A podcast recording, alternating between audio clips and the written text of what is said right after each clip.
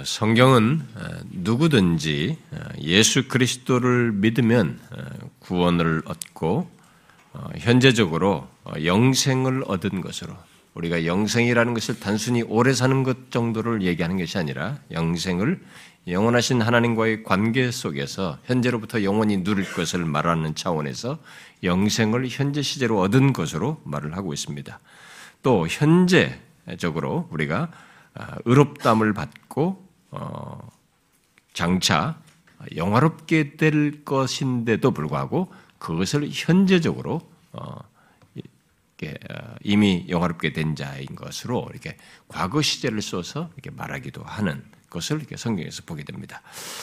아, 그렇게 구원이 확실하다는 것을 성경은 강조하고 있는 것이죠. 예, 그런 안타깝게도 아, 이런 이 확신과 이 구원을 예수 믿는 모든 사람이 아, 이런 확실한 구원을 예수 믿는 모든 사람들이 이렇게 확신 속에서 누리며 사느냐 하면은 아, 그렇지 않다는 것입니다.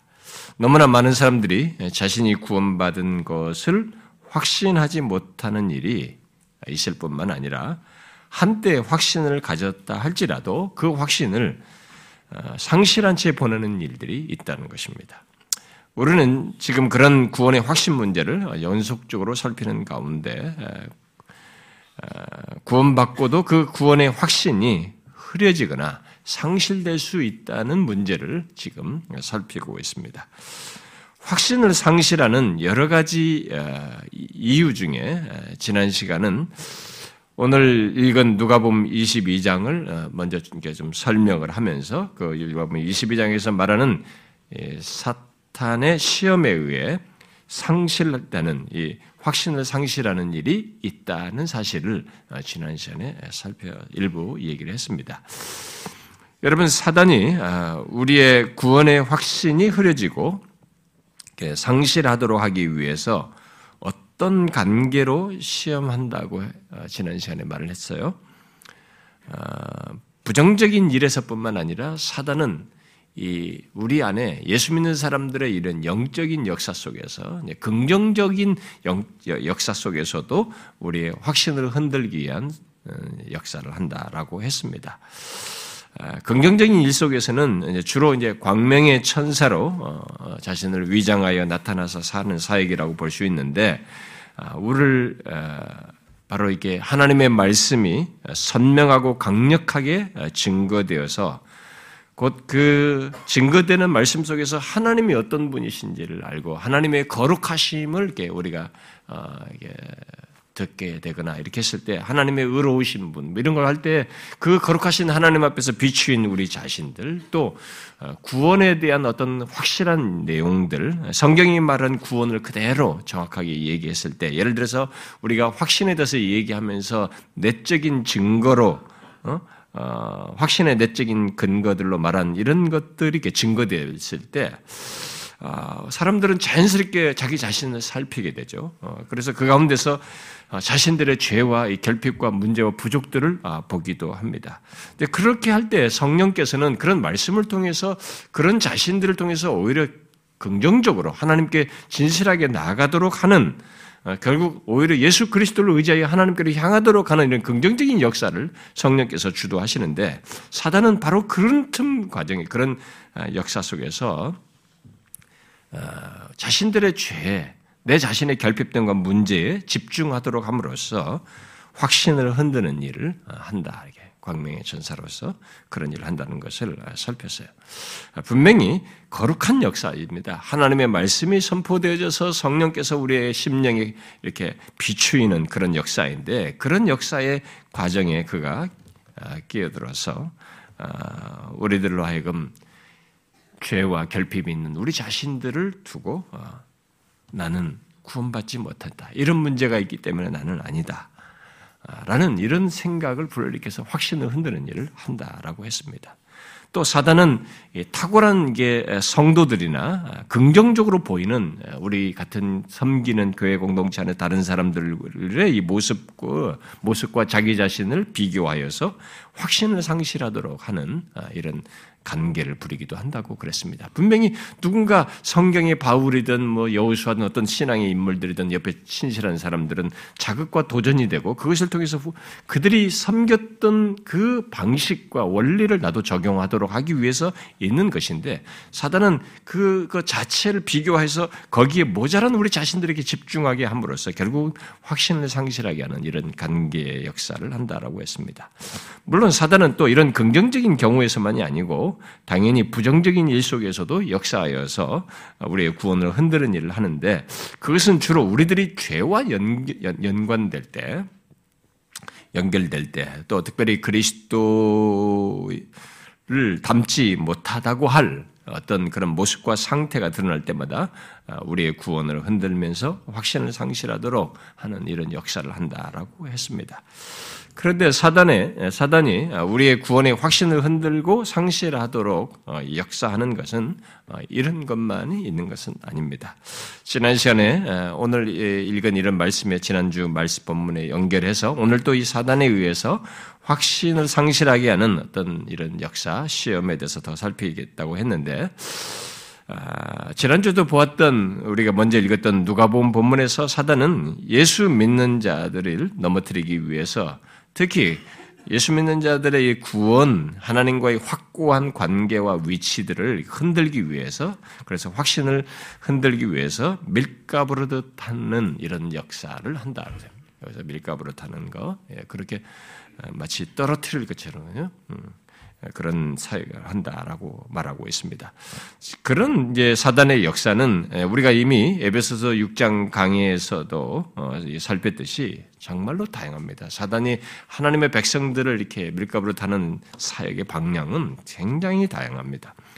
그러나 그 가운데서 구원의 확신을 흔들기 위해서 그가 밀가부로 타는 일로서 어, 지난주 어, 말씀에 연결해서 살필 내용은 어, 우리들로 하여금 어, 확신하지 못하도록 하기 위해서 의심을 불러일으키는 것입니다. 우리 안에서 어, 의심을 불러일으키는 이런 간계한 사역을 하는 것입니다. 확신을 상실하도록 의심 하는 예, 하는 그런 의심이니까 당연히 이 의심은 예, 파괴적인 의심이에요. 사단이 우리에게서 어, 불러일으키는 확신을 상실하도록 하기 위한 그가 불러일으키는 의심은 당연히 파괴적인 의심이죠. 음.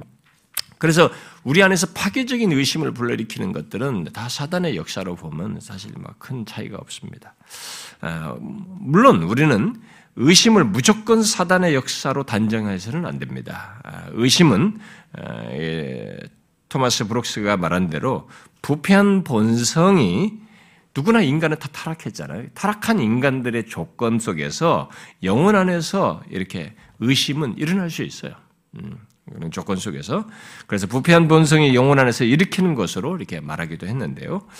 아, 그래서 그는 오늘 이 토마스 브루스 같은 사람은 오늘 함께 읽은 마태복음 14장의 이 장면에서 베드로가 의심했던 것을 바로 그런 시각에서 설명하기도 합니다.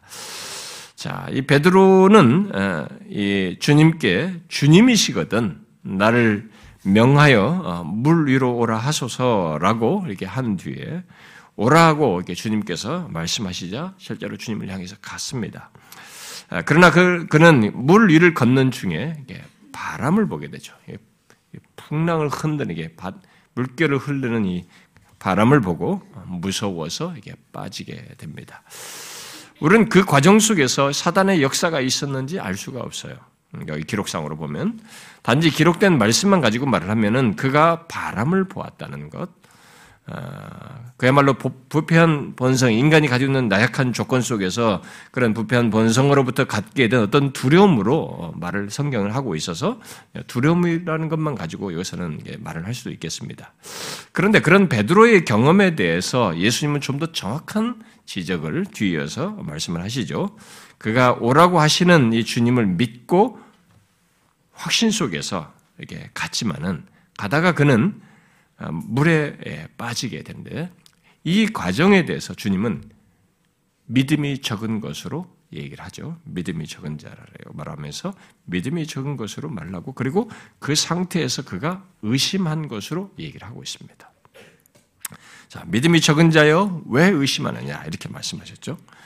자, 여기서의 의심은 분명 확신을 깨뜨리는 파괴적인 의심입니다. 우리는 그런 의심이 부패한 본성에서 일어난 것으로 어, 이렇게 있게 된 것으로 이렇게 넓게 말할 수 있어요.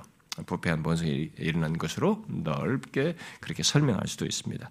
그러나 예수님은 비록 적은 믿음이지만 그 믿음 속에서 의심한 것이에요. 믿음 속에서 의심, 그것도 파괴적인 의심을 한 것을 말을 하고 있습니다. 그것은 좀 더 구체적으로 말을 하면은 부패한 본성을 자극하여서 바람을 보게 하는 주님이 아니라 다른 주변, 현실, 상황, 시선을 돌리도록 하는 이런 사단의 역사, 그야말로 두려운 현실을 보도록 유혹하는 사단의 관계를 함께 여기서 말하지 않을 수가 없습니다. 이런 파괴적인 의심에 대해서 아, 욥 또한 사단의 관계에 빠져서 자신이 처한 현실과 문제와 고통에 고통을 범으로써 점점 이 하나님에 대한 의문이 의심으로 이렇게 변하게 되는 것을 보게 됩니다. 아, 그래서 그는 엘리바스의 말에 대답으로 이렇게 말하죠. 나의 말이 경솔하였구나. 전능자의 화살이 내게 박히며 나의 영이 그 독을 마셨나니 하나님의 두려움이 나를 엄습하여 치는구나. 라고 하면서 아, 하나님의 행하심에 대해서 아, 그리고 하나님과 자신과의 관계에 대해서 의문을 넘어서서 의심스러운 눈으로 이렇게 보기 시작합니다. 점점 점점 그렇게 바뀌어 나가죠.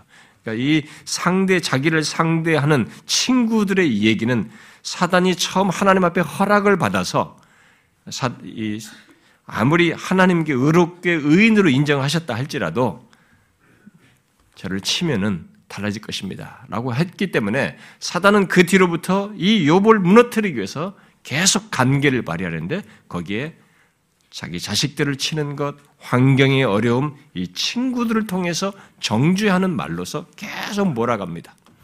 그러니까 결국 이 사람들은 옳은 얘기도 일부 하지만은 이 사단의 관계에 빠진 통로로서 이렇게 욥을 어, 계속 공격을 하는.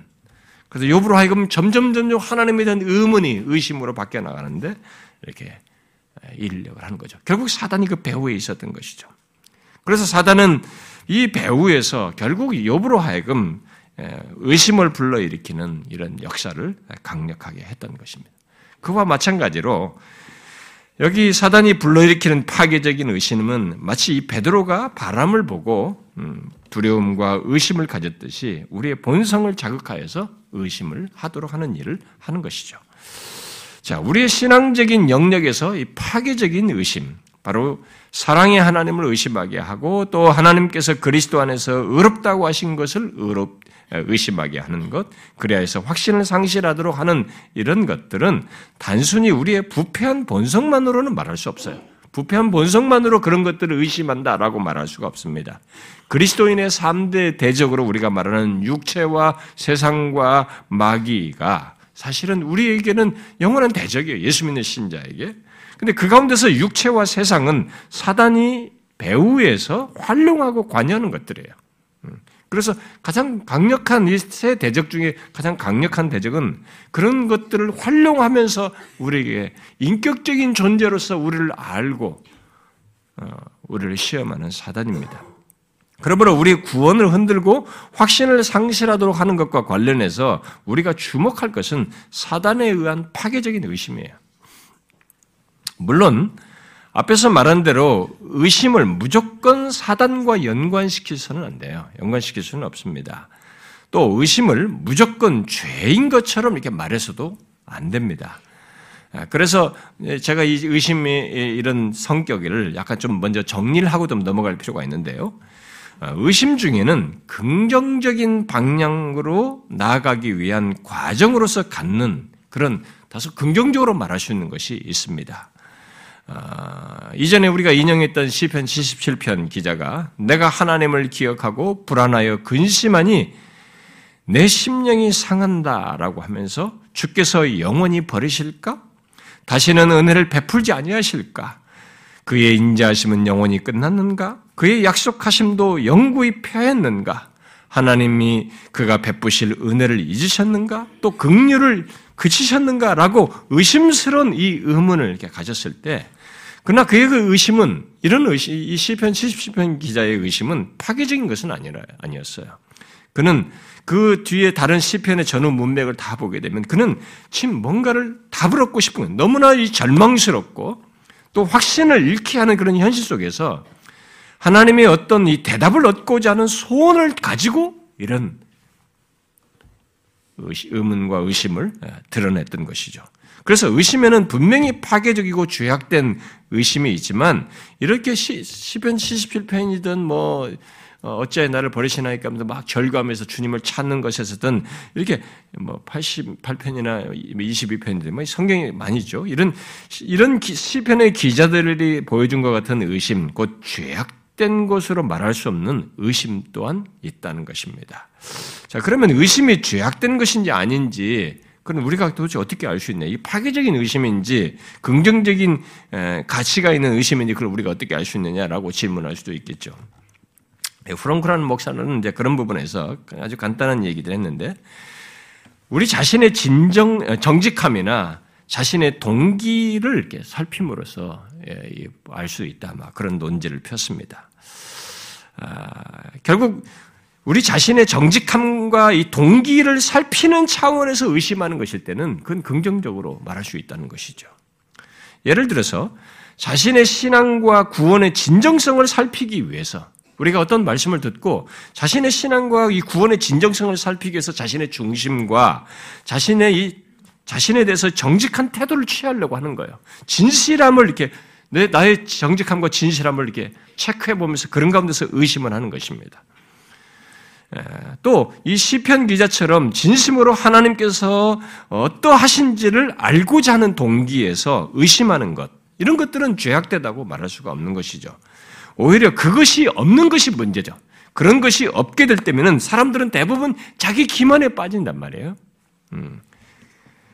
에, 그렇기 때문에 오히려 이런 것은 신자들에게서 긍정적으로 생각할 수 있는 것입니다. 그래서 프랑크 목사는 어떤 기고, 어, 자기가 또 다른 기로, 기고한 어떤 글에서 이런 말을 했어요. 넘치도록 확신을 하지만, 어떤 사람은 넘치도록 확신하잖아요. 넘치도록 확신하지만, 완전히 잘못 판단하는 것보다 많은 의심을 거쳐 참된 것을 갖는 것이 낫다. 이렇게 얘기했어요.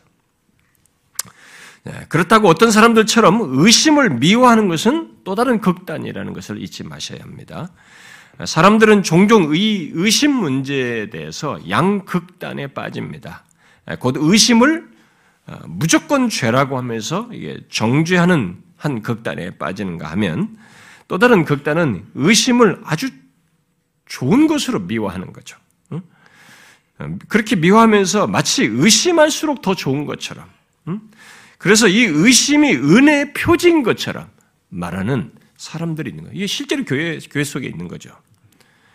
그래서 자신의 이 회심은 더 철저히 의심하는 것을 바른 것의 표지이고 은혜의 표지인 것처럼 주장을 하는 거예요. 그런 모습은 모두 양극단에 해당하는 것입니다. 여러분, 의심을 무조건 죄로 보는 것도 바르지 않고, 의심을 즐기면서 끝없이 불확심 속, 불확심, 확실함 속에서 구원과 하나님께 대한 신앙을 추구하는 것도 성경과 거리가 먼 거예요. 뭐, 불교들이나 이런 일방 종교적인 구도자처럼 끝없이 미래가 어떻게 될지 모르면서 구도만 하는 거죠. 계속 도만 추구하는 거예요. 도를 찾고 추구하는. 기독교는 그러지 않습니다. 기독교는 처음부터 명확한 답을 얘기해요. 그렇기 때문에 그런 것을 배제하고 끝없이 구원을 그냥 불확실함 속에서 추구하는 것은 기독교적인 것이 아닙니다. 만일 우리들이 자신의 구원을 알고 싶고 하나님의 말씀과 약속이 나의 것인지를 알고자 하는 진실한 마음에서 내가 확실히 구원받은 자인지 또 하나님께서 말씀하시고 약속하신 것이 나의 것인지를 의심하는 것은 문제가 되지 않아요. 그런 진정한 의미에서 진실한 마음과 동기를 살피는 차원에서 그런 의심하는 것은 문제가 되지 않습니다. 문제가 되는 것은 본문의 이 베드로처럼 주님께 대한 신뢰를 갖지 못하여서 갖는 의심이거나 사단의 유혹에 빠져서 확신이 흐려지는 것이고 상실되는 것입니다. 그런 의심은 파괴적인 것이고 죄악된 것입니다. 불신앙적인 요소가 있기 때문에 그렇죠. 구원하시는 하나님, 구원하실 하나님을 불신하는 것이기 때문에 그렇습니다. 이 시간에 살피려고 하는 것은 바로 이런 파괴적인 의심입니다. 바로 우리의 구원의 확신이 흐려지고 상실되도록 하기 위해서 파괴적인 의심을 불러일으키는 사단의 관계한 역사를 말하는 것입니다. 여러분, 그런 사단의 역사, 곧 파괴적인 의심을 불러일으키는 역사는 어떤 것들이 있을까요? 우리는 그것을 일일이 다 말할 수 없을 것입니다. 하나님의 사, 앞에서 말한 것처럼 하나님의 사랑을 의심하게 하는 야, 정말 하나님 널 사랑하면 이런 일이 있을 수 있겠어? 뭐 이런 걸 집어넣는단 말이에요. 뭐 예수 믿는 사람들이 잘 믿다가도 갑자기 어떤 어려운 일 사면 샀는데 갑자기 그런 생각이 확 밀려와요. 야 하나님을 사랑하는데 이런 일이 있을 수 있냐? 네가 이렇게 비참해질 수 있어? 이런 왜 이렇게 실패하고 모든 것을 망칠 수 있냐? 이게 하나님의 사랑이야? 탁 의문을 의심의 질문을 탁 던지면 거기서 착 넘어가 버려요. 그 생각이 자꾸 빠져들어갑니다. 이런 식으로 하는 일들이 많죠. 그리고 야 하나님께서 약속하셨다며 하나님의 약속이 너의 현실을 봐 무슨 약속이 어디 성취됐냐 말. 이런 하나님의 약속과 어? 이런 그 성경에서 어, 우리에게 하나님께서 관계를 어, 강조한 이런 내용들 이런 것들을 현실과 연결시켜서 의심을 불러일으키는 이런 역사를 하는 거죠. 심지어 구원의 어, 확신을 갖지 못하는 사람들에게는 야 확신이 없는 사람은 그리스도인일 수 없어. 너는 그리스도인이 아니야. 그래서 이렇게 의심을 하게 하는 이런 식으로 사단은 다양한 의심을 우리에게 불러일으킵니다. 아, 근데 이미 앞서서 말한 어, 이유들 속에서도 우리가 아, 여러 가지 이유를 살폈던 그런 것을 두고도 사단은 다 배경 속에 의심을 불러일으키면서 확신을 상실하도록 유혹하는 것이 내포되어 있습니다. 예. 그러므로 이 시간에 이제 특별히 이제 그런 내용들이 있지만은 그렇게 디테일하게 우리 삶에서 있는 자잘하게 모든 순간순간 있는 이런 사단의 의심을 불러일으키는 이런 사역은 좀 이 시간에 뒤로 하고요. 에베소 6장 강의를 여러분들이 좀 공부를 할 때 다시 상세히 배울 겁니다. 어, 그것을 보기로 하시고 이 시간에는 제가 이 사단이 우리를 확신을 흔들기 위해서 하는 불러일으키는 의심과 관련해서 좀 주목하려고 하는 것은 우리들이 거의 잘 생각하지 않는 그러나 우리가 반드시 알고 정리해야 할 내용입니다. 음, 그것은 성경을 사용해서 우리를 의심으로 이끄는 것입니다. 그러니까 광명의 천사로 가장해서 하는 일이죠. 아, 이미 에베소서 6장 강의에서 제가 많이 이런 그 일상 속에서 의심들은 얘기를 했기 때문에 우리들이 많이 넘어지면서도 크게 유념하지 않는 이 아, 그런 일상 속에서의 그런 사단에 넣는 생각들 아, 그런 것들은 여러분들이 정말 많이 생각하시면서 하셔야 됩니다. 분별하셔야 됩니다. 그러나 여러분들이 특별히 이 부분은 정리를 정확하게 하셔야 됩니다. 왜냐하면 반복적으로 넘어질 수 있기 때문에 그런데요. 사단은 성경을 사용합니다. 우리에게 의심을 불러일으킬 여지가 있는 성경을 사용하여서 그 성경들을 성경을 왜곡하고 오용하여서 파괴적인 의심을 불러일으켜 우리를 확신하지 못하도록 이 확신을 상실하도록 하는 이 관계를 발휘합니다. 사단은 예수 믿는 우리의 확신을 흔들고 상실하도록 하기 위해서 우리들이 마음을 절대적으로 거의 쏟는 무엇이든 하나님의 말씀이면 딱 받아들이려고 하는 우리들이거든요. 바로 그런 절대적으로 집중하고 수용하는 바로 그 하나님의 말씀을 왜곡하여서 우리를 넘어뜨리기 때문에 효과가 의외로 큽니다. 그리고 치명적이에요. 상당히 타격이 큽니다. 그래서 이 부분만 제가 별도로 좀 의심과 관련해서 덧붙이려고 하는 것입니다. 마치 하와에게 하나님의 말씀을 왜곡하여서 하나님을 의심하도록 해가지고 치명타를 먹였듯이 그런 식이에요. 어, 도대체 어떤 말씀을 왜곡하여서 구원의 확신을 흔들, 흔드는 의심을 불러일으킨다는 것인가? 그것은 성경에 기록된 우리의 구원과 관련해서 주로 경고 차원에서 하는 말씀, 그런 권고의 말씀을 주로 사용해서 하는 것입니다. 자, 예를 들어서 제가 인용해 보겠습니다. 여러분들이 이런 말씀들을 인용하는 말씀들을 한번 먼저 정리를 해 보세요. 예수님께서 산상수훈에서 우리가 아, 많이 살폈던 마태복음 7장 같은 말씀이죠. 주여 주하는 자마다 다 천국에 들어갈 것이 아니니라. 이런 말씀이에요. 또 마태복음 12장에 보면은 사람에 대한 모든 죄와 모독은 사심을 받되 성령을 모독하는 것은 사심을 얻지 못한다. 라는 아주 읽기만 해도 이게 두려운 그런 성경 구절이 있어요. 또 요한복음 15장 같은 데서 예수님은 열매를 맺지 아니하는 가지를 가지는 아버지께서 그것을 제거해 버리신다라고 말씀하시면서 사람이 내 안에 거하지 아니하면 가지처럼 밖에 버려져 마르나니 사람들이 그것을 모아다가 불에 던져 사르느니라. 또 갈라디아서 5장 같은 경우에서 율법 안에서 의롭담을 얻으려 하는 너희는 그리스도에게서 끊어지고 은혜에서 떨어진 자라.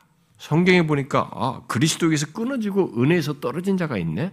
이런 말씀이 있어요. 또 유명한 히브리서 6장에서 한 번 비침을 받고 하늘의 은사를 맛보고 성령에 참여한 바 되고 하나님의 선한 말씀과 내세의 능력을 맛보고도 타락한 자들은 다시 새롭게 하여 회개하게 할 수 없나니 이는 그들이 하나님의 아들을 다시 십자가에 못 박아 드러내놓고 욕되게 함이라 라는 이런 말씀입니다. 또 요한일서 2장에서 그들이 나간 것은 우리에게 속하지 아니하였다라고 한 말씀이에요. 그리고 요한일서 5장 같은 경우는 사망에 이르는 죄에 대한 그런 말씀이 나옵니다.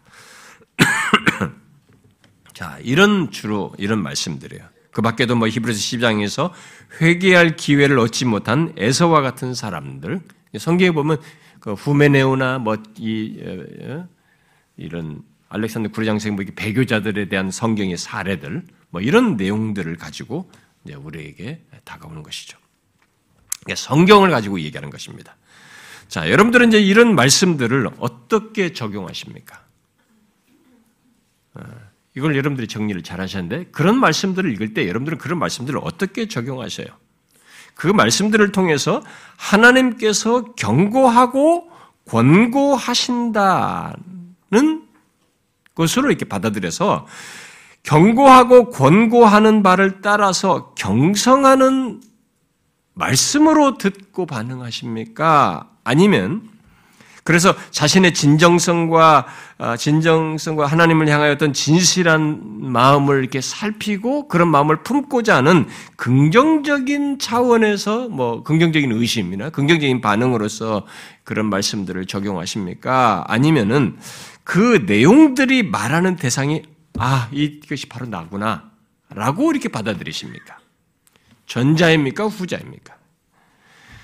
사단은 예수 그리스도를 믿어 구원을 얻은 사람들에게도 그 신자인 사람들에게 바로 이 후자를 강조하는 것입니다. 이 그런 성경, 성경을 가지고 후자와 같은 생각을 갖도록 시험하고 유혹하는 것이죠. 자, 그 내용들은 지금 앞에 인용한 내용들은 하나님께서 하시는 경고와 권고를 권고로 하신 것인데 그렇게 권고로 듣는 것이 아니라 예수를 믿어도 그런 자가 될 수 있고 예수 믿는 바로 너가 바로 그, 그 성경이 말한 여기 이 내용 인용한 이 내용에서 말하는 너다. 가지 잘려서 나가는 사람, 무슨 이런 죄를 바로 너다라고 하여서 결국 확신을 상실하도록 의심을 불러일으키는 일을 한다는 것입니다. 흥미로운 사실은 의외로 많은 사람들이, 많은 그리스도인들이 구원을 받은 사람들이 이런 말씀을 가지고 의심을 불러일으키는 사단의 역사에 그대로 넘어져서 확신을 잃어버린다는 거예요. 그래서 이런 말씀들을 끼고 자신의 구원을 의심하면서 확신 없이 살아가는 신자들이 예로부터 지금까지 많이 있어 왔다는 것입니다. 그래서 역사를 거쳐서 보면 이런 말씀들을 끼고 신자들의 진지한 고민과 질문에 대한 답을 하고 설명했던 사례들이 종종이 모든 옛날 사람들의 설교집에 다 나와 있어요. 자, 그렇게 되는 이유 중에 하나는 설교자들이 한 몫을 했어요. 설교자들이 이런 말씀들을 예수 믿는 신자의 조건에 적용하여서 특별히 아르민수자들이 그런 일을 많이 했는데요. 이런 말씀들을 예수 믿는 신자들에게도 적용되는 것으로 이렇게 설교를 하면서 그런 일이 예수 믿는 신자들에게도 일어날 수 있다. 그 말씀에 해당하는 죄가 예수 믿는 신자들에게도 일어날 수 있는 것으로 그들이 가르치고 설교를 한 것이 한 몫을 했어요. 그래서 뭐 또 이 선지식이 없는 사람들은 성경에 대한 어떤 이해를 배운 적이 없고 잘 이런 것들을 체계적으로 배운 사람이 없는 사람들은 이런 내용들을 읽을 때는 아, 이것들이 예수 믿는 신자에게도 해당되는 것 같다라고 이렇게 느낄 수 있어요. 어? 그런 생각을 그런 여지도 있는데 거기다 이 설교자들과 성경을 가르치는 사람들까지 그렇게 설교하고 가르침으로써 그런 지금 인용한 이런 내용들이 예수 믿는 자신에게도 해당되는 것으로 적용하여서 구원을 의심하고 확시, 상실하는 이런 일들이 있어 왔다는 것입니다. 지금도 그렇게 가르치는 사람들이 많죠. 어, 아르미스주의 배경이 있는 사람들은 또 그렇게 가르치기도 합니다. 그게 이제 사단의 배경, 배경 속에 사단이 있는 것이에요, 여러분. 여러분들은 이런 말씀들을 사용하여서 이런 파괴적인 의심을 불러일으키는데 사단의 간계한 역사가 있다는 것을 아십니까? 아셨습니까? 성령 하나님은 자신이 기록한 예, 영감하에서 기록해 주신 이 자신의 말씀으로 우리를 그렇게 파괴적인 의심을 불러일으키지 않습니다. 성령 하나님은 자신의 말씀을 통해서 예수 그리스도를 믿는 신자들을 경고하고 권고하여서 끝까지 믿음을 지키도록 그런 얘기를 하더라도 이런 얘기를 하더라도 이것을 얘기해서 결국 끝까지 믿음을 지키면서 구원의 기도를 길을 가도록 하고자 하는 선한 목적과 의도를 가지고 이런 얘기를 하시죠. 그런 말씀들의 배경에 성령의 의도는 그거예요.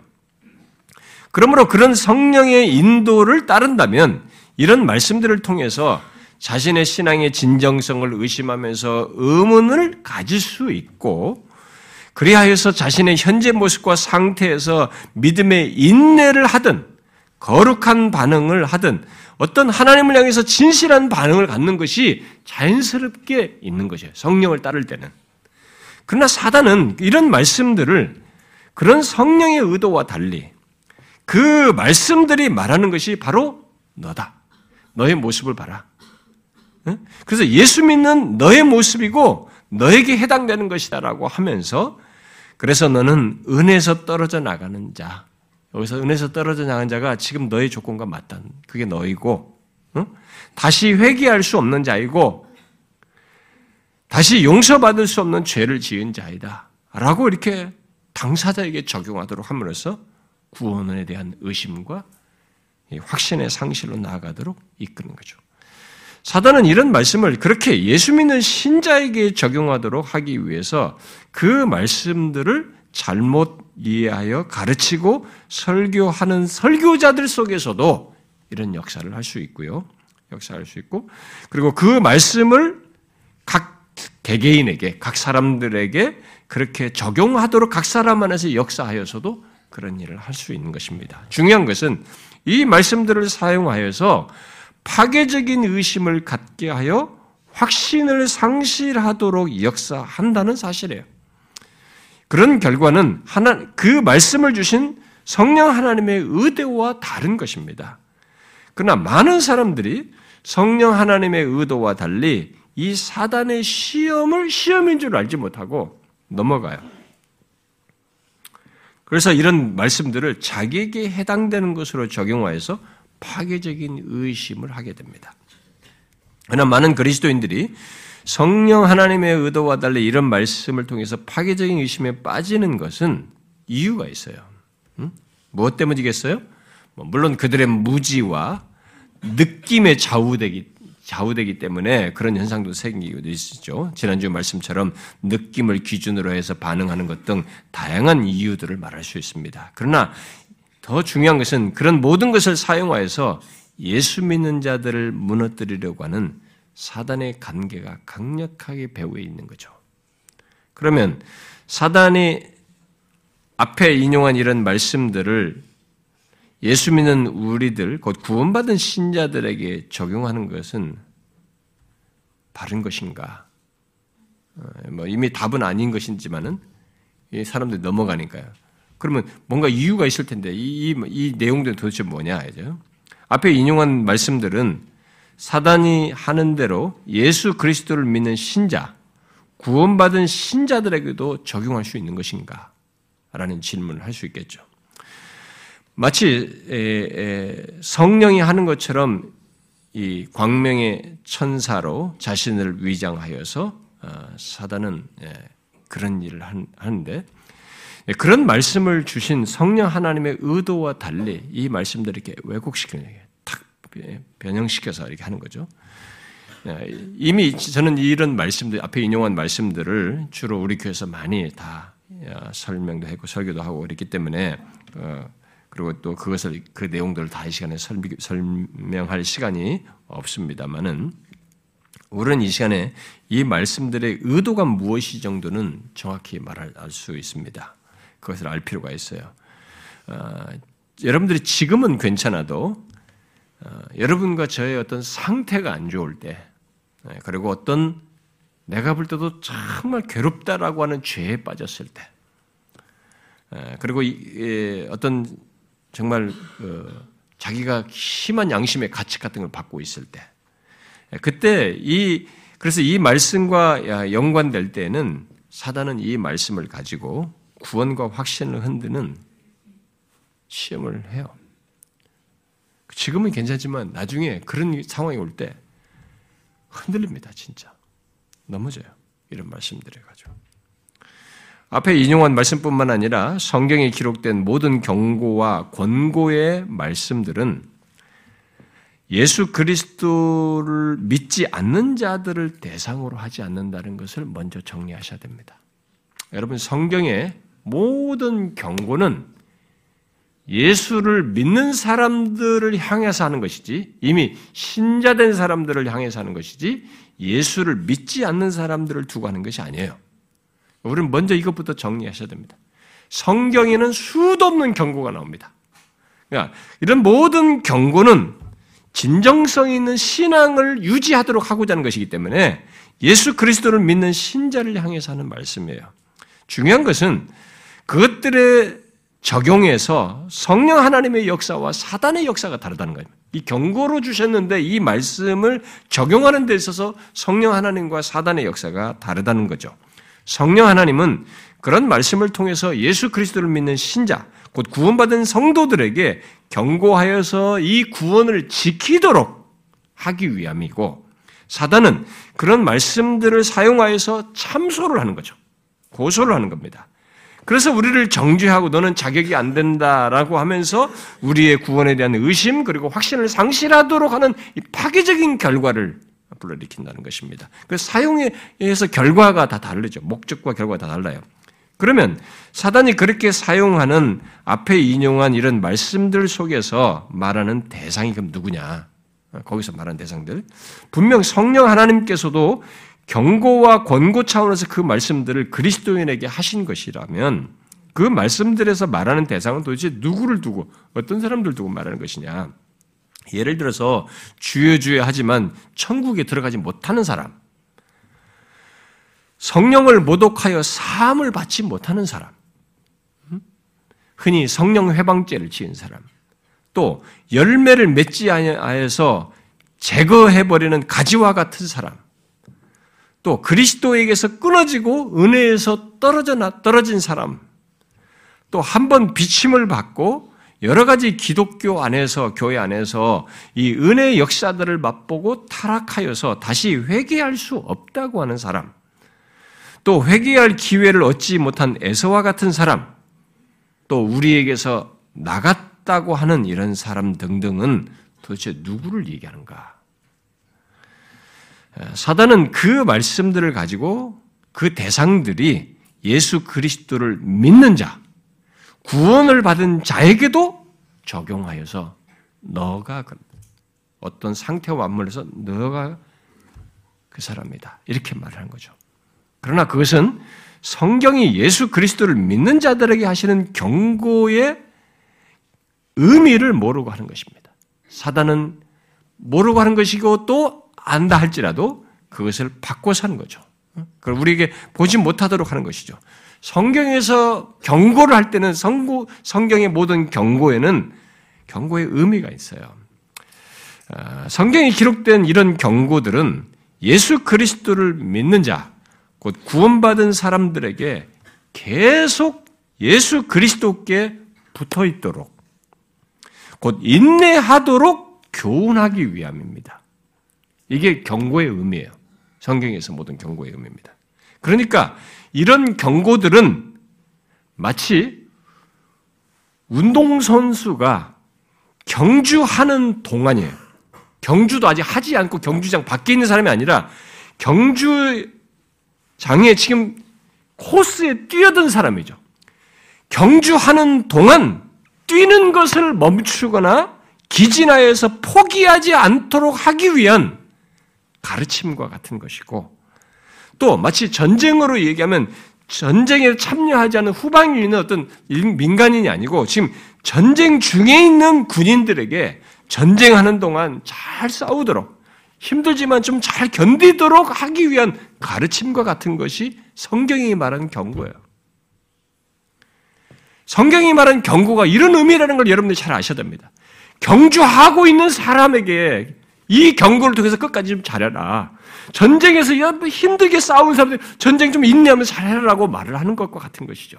아예 들어가지도 않은 사람 두고 말한 것이 아니라는 이 말이에요. 그러면은 그런 차원에서 한 경고의 설명 속에서 나오는 이런 대상들은 그럼 누구냐? 당연히 그런 사람들은 이 경주나 전쟁에 포함되지 않은 여기 들어와 있지 않은 밖의 사람들이에요. 구원받은 사람이 아닌 것입니다. 그 내용들은 구원받은 사람들을 말하는 것이 아닙니다. 그러므로 성경에서 나올 때 이런 묘사들을 그리스도인으로 직접 연결해서는 안 되는 것이에요. 주님께서 이런 얘기를 할 때는 그들은 구원과 상관없는 거죠.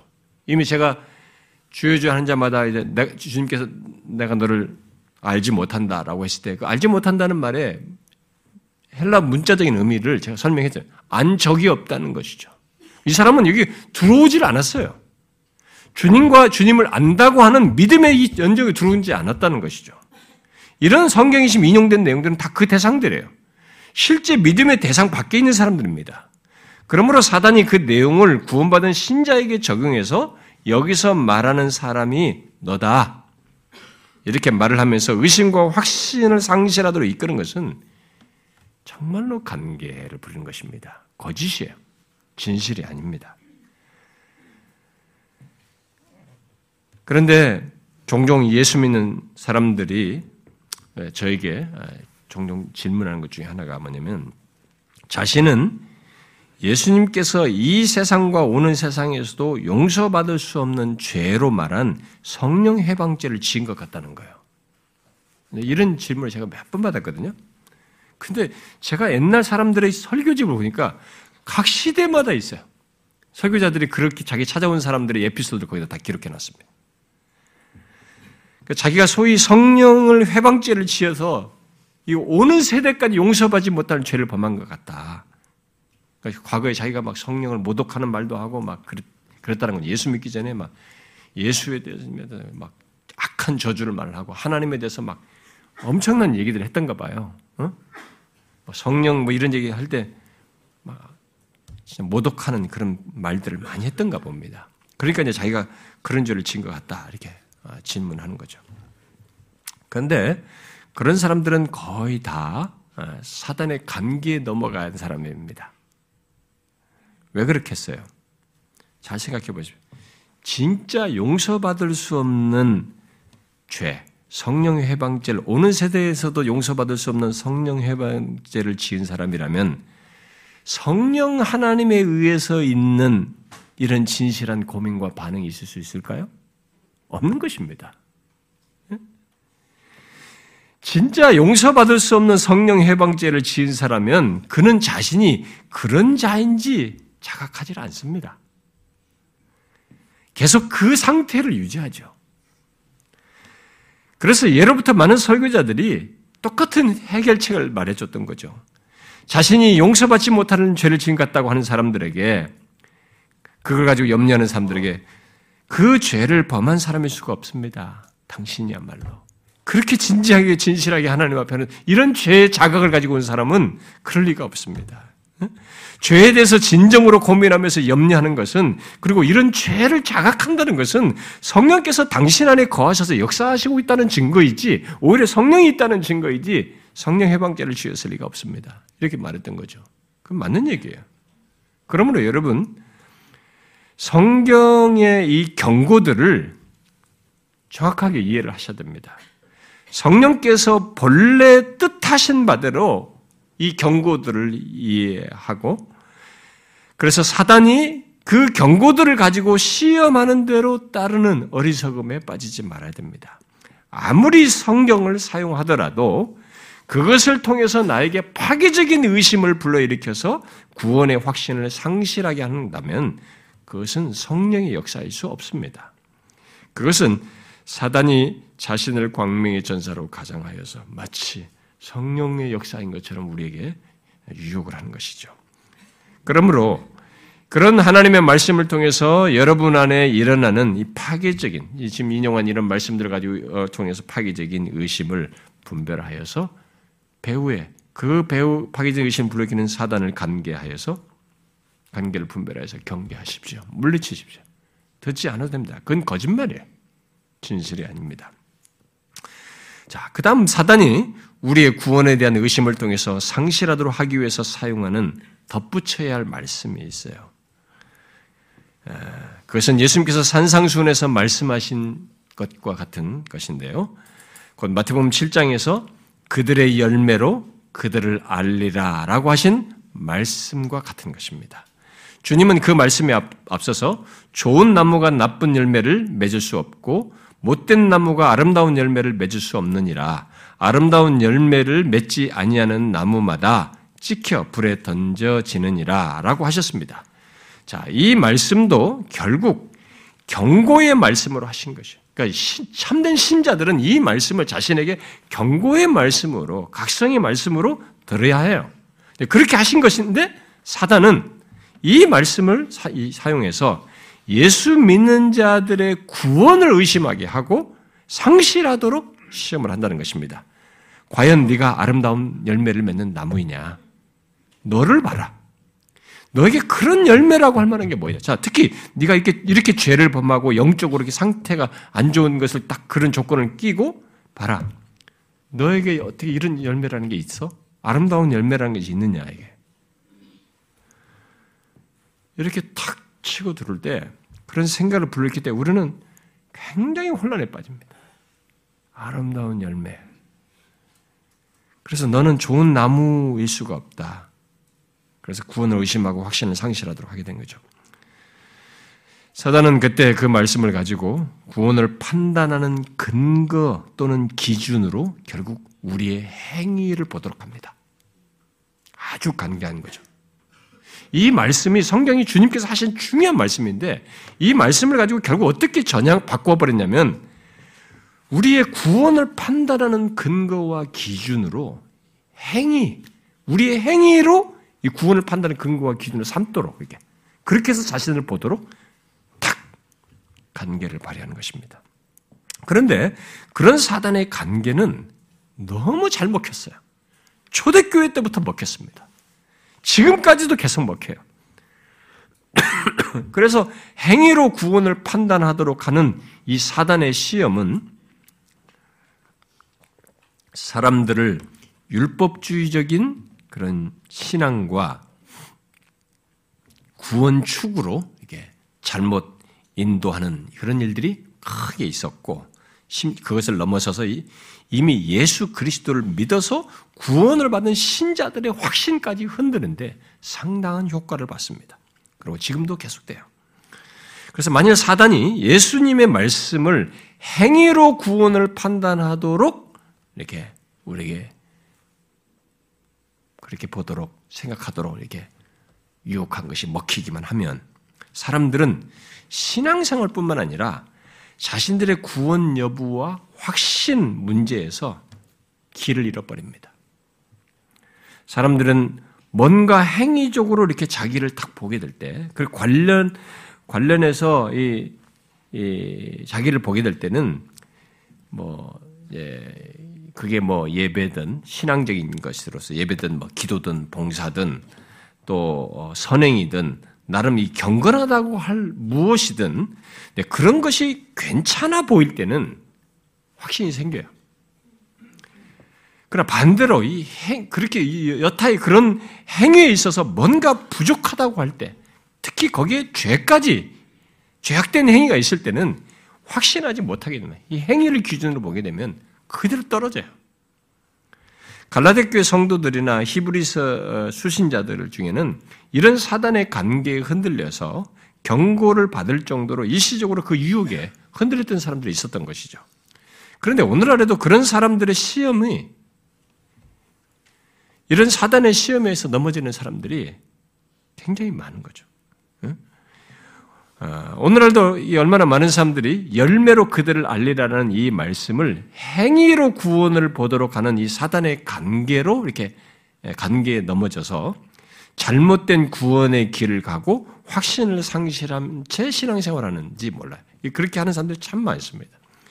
열매로 안다는 이 예수님의 말씀을 사단은 우리의 행위에 결핍이 있을 때, 또 하나님 앞에서 온전치 못한 모습과 상태를 가질 때 행위를 기준으로 우리의 구원을 보게 하고 판단하게 하여서 결국은 의심에 빠져 상시, 구원, 확신을 상실하는 그것으로 아, 밀어넣습니다. 근데 여러분 아십니까? 우리들이 사단의 관계에 넘어가서 우리의 구원을 행위로 판단하게 되면 거의 의심이 일어나요. 진짜로. 그럼 확신이 잃게 됩니다. 가짜 신자들은 그런 일이 안 생겨요, 아예.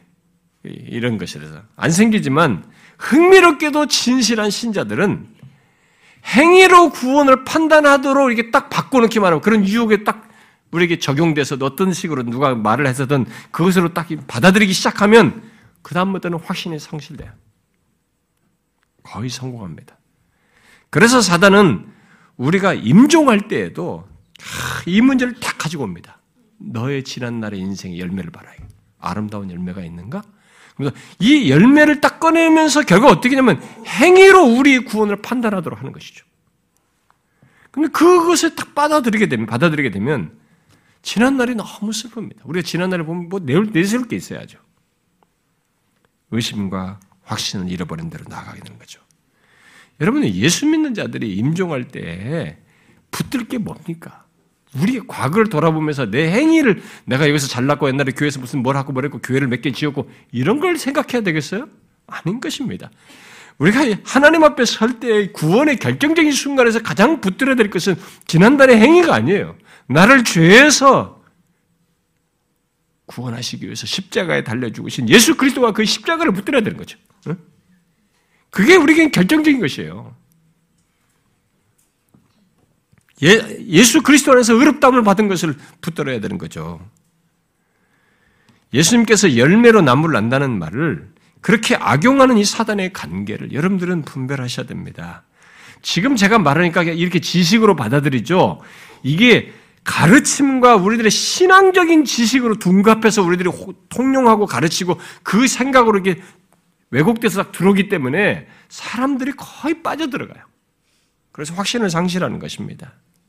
이 예수님의 말씀은 예수 그리스도를 믿어 구원 얻은 자들이 행위로 구원을 판단해서 버려줄 수 있다는 이런 의미로 말한 것이 아닌 것입니다. 그런 나무로서 열매를 맺는 삶을 격려하고 그리하지 않은 것을 경고하는 거죠. 음? 그렇게 선한 메시지를 담고 경주하도록 이 경주자를 격려하는 것이지 예수 믿는 자도 찍혀서 불에 던져질 것이다. 이렇게 말하는 것이 아닙니다. 그런데 여러분 신사도 운동하는 사람들이나 이런 사람들이 지옥 가는 크리스찬 말이 안 되는 것입니다. 이미 진정한 크리스찬이면 지옥에 갈 수가 없어요. 그리스도 때문에. 어? 그런데 이런 논지를 펴는 것입니다. 이 사람들이.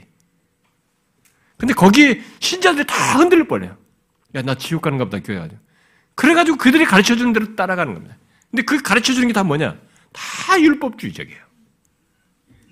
신사도 운동하는 사람들이 그, 그거 있잖아요. 변승우 목사를 유실한 그 사람들이 몇천 명이 모여, 그책 써가지고 히트 쳐가지고 사람들이 수천 명이 모였잖아요. 사단은 주님의 말씀, 그 성경이 강조하는 이 열매로 말하는 것을 왜곡하여서 예수 그리스도를 믿어 구원받은 자의 구원이 무효화될 수 있는 것처럼 이렇게 의심을 하고 확신을 부추기는 이런 일을 하지만 그것은 주님께서 본래 뜻하신 바가 아닙니다. 그런 면에서 사단은 진실로 거짓말하는 자요, 거짓의 아비인 것이죠. 잊지 마세요. 비록 주님께서 강조하신 열매, 열매를 강조한 열매가 분명히 있어야 하지만, 그래서 열매가 그리스도인들에게 중요하고 반드시 있어야 하는 것이지만, 열매는 결코 구원을 말하는 근거일 수는 없는 것입니다. 우리의 구원의 근거는 오직 예수 그리스도와 그의 십자가예요. 그리스도께서 십자가에서 이루신 것의 근거인 것입니다. 그러므로 언제든지 자신의 구원, 자신의 행위와 삶으로 구원을 확신하게 되는 이런 유혹에 빠지지 마십시오. 예수 믿는 자들 중에는 많은 사람들이 자신의 행위와 삶으로 구원을 확신해요. 내가 교회에서 선교단체에서 뭘 하고 뭘 하고 뭘 한 걸 가지고 구원을 자꾸 확신하는 거예요. 그것은 사단의 관계인 것입니다. 그렇지 않아요. 그렇게 하게 되면은 그런 행위가 없다라고 여겨질 때는 자기 상태가 안 좋을 때는 확신이 탁 없어져 버립니다. 100%예요, 거의. 그래서 제가 종종 보는 겁니다. 한때 옛날에 열심히 했던 사람이 자기가 그걸 붙들고 있었는데 이게 없으니까 이전 같은 모습은 천영, 구원의 확신도 없어요. 예배 시간에 집중도 못해요. 과거에 그렇게 열정이 열심히 쌓고 막 앞에서 리더까지 했는데 그것에 의해서 자기 구원을 확신하다 보니까 예배 집중도 못해요. 말씀도 못 들어요. 이런 변화는 도대체 뭡니까? 사단에 의해서 넘어지는 것이죠. 관계 넘어진 거죠. 자신의 행위와 삶으로 구원을 확신했기 때문에 생기는 현상 아닙니까? 오히려 우리는 하나님께서 그리스도 안에서 나의 죄를 사하시고 의롭다 하신 것에 근거해서 확신을 가져야 하는 것입니다. 너무나 많은 사람들이 사단의 관계에 빠져서 자신의 행위와 삶의 근거에서 구원을 확신하려고 하는데 그것은 결국 자신을 비참하게 만드는 것입니다. 여러분 그런 사단의 관계를 간파하고 우리의 행위 안에서가 아니라 그리스도의 십자가 안에서 우리의 구원을 보시고 확신을 갖고자 하십시오. 저는 여러분 중에도 자신의 행위와 삶에 의해서 확신을 갖고 이렇게 좋았다가 안 좋았다를 반복하는 사람을 봐요. 그래서 자신의 행위와 삶에 의해서 확신을 가졌다가 또 확신을 갖지 않았다가 이걸 반복하는 것을 보게 됩니다. 지난주에 말한 대로 느낌에 따라서 확신을 갖고 안 갖는 것을 반복하는 것도 사단이 써먹는 방법 중에 하나이지만 그는 우리의 행위와 삶을 따라서 확신을 갖고 안 갖고 하는 것을 반복하도록 하는 일을 배후에서 역사합니다. 이런 케이스들은 다 자신이 사단의 관계를 따라서 움직이는 줄 아셔야 합니다. 느낌에 따라서 하든 자신의 행위를 따라서 하든 파괴적인 결과로 이끄는 사단의 관계를 간파하시고 거기에 넘어지지 말아야 됩니다. 심지어 우리가 앞서서 살필 앞서서 살핀 이 확신의 객관적인 근거들, 그 근거를 어떤 사람들은 딱 배제한 채 주관적인 근거만 생각해요. 이 주관적인 근거들만으로 자신의 구원을 보게 하는, 보는 이런 사람들이, 그것도 사단의 관계예요. 그렇게 하게 되면 우리의 구원을, 우리의 무엇으로 자꾸 보려고 하는 쪽으로 흘러가게 됩니다. 그래서 우리의 구원을 의심하게 돼서 확신을 상실하는 쪽으로 돼요.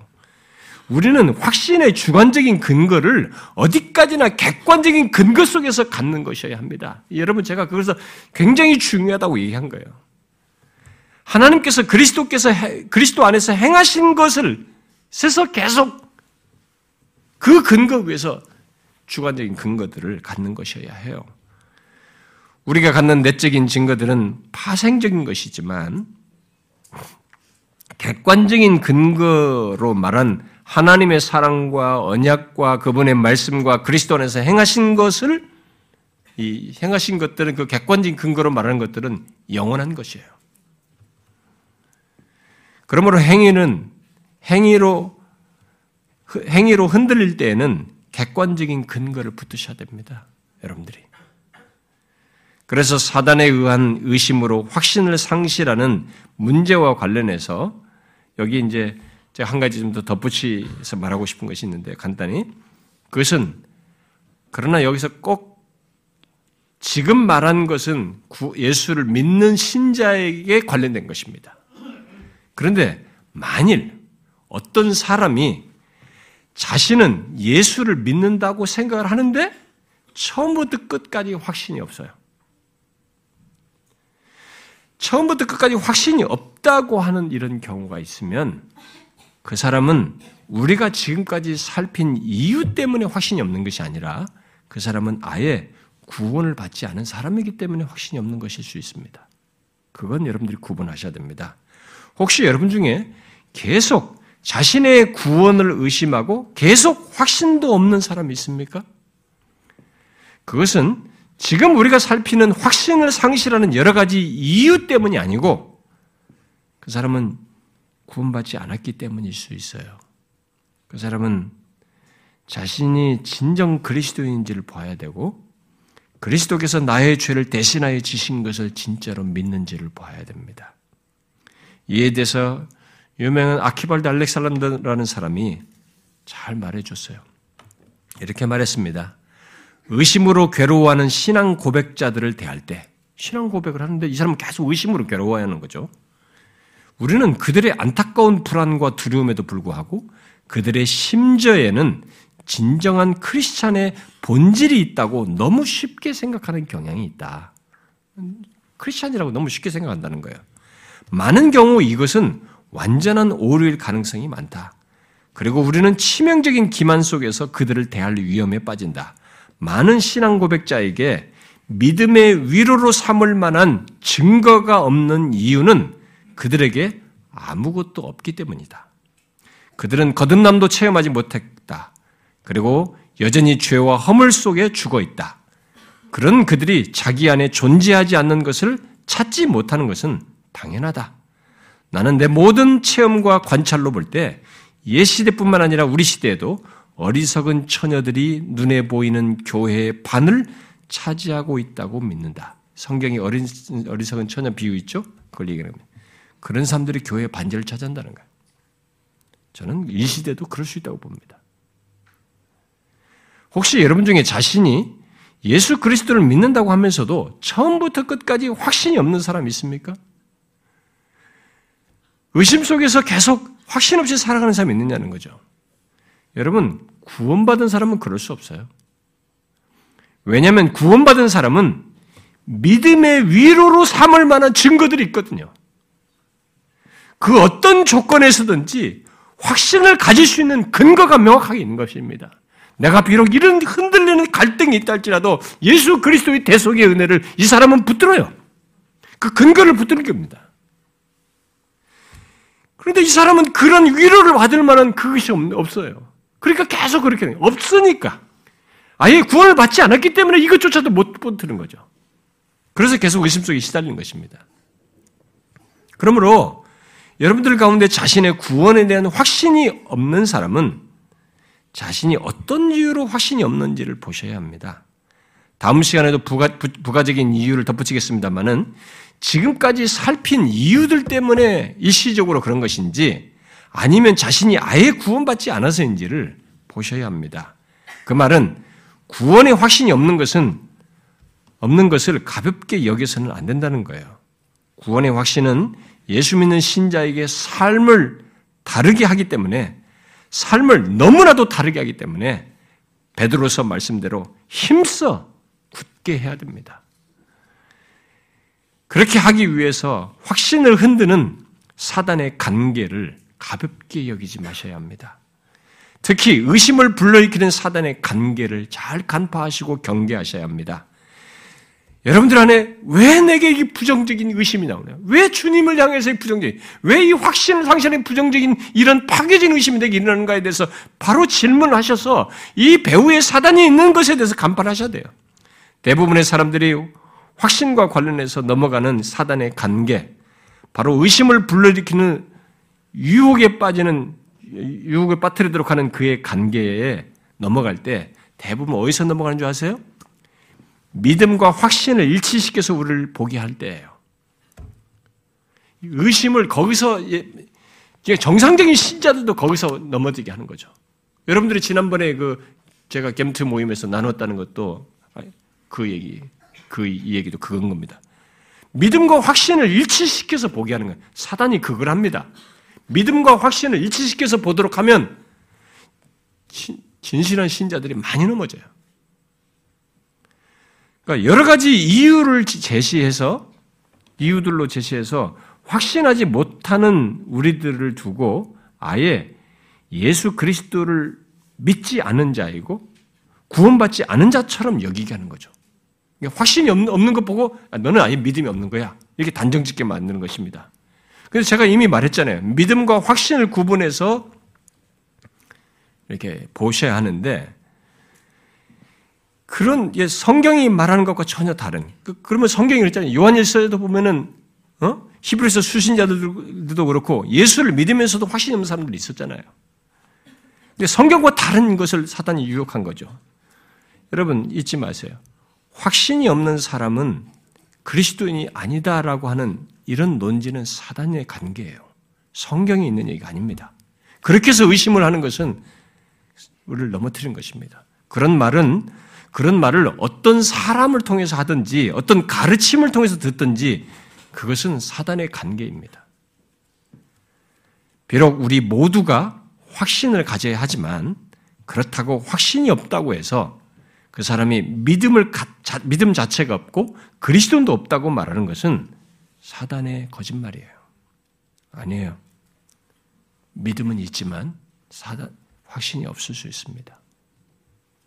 로이존스 목사가 그의 회중들에게 이에 대해서 다음과 같이 설교했습니다. 마지막으로 인용하고 마치겠습니다. 여러분은 확신 없이도 구원에 대한 확실한 지식 없이도 그리스도인이 될 수 있습니다. 그러면 여러분은 내가 진정 그리스도인인지 아닌지 어떻게 알 수 있느냐라고 질문할 것입니다.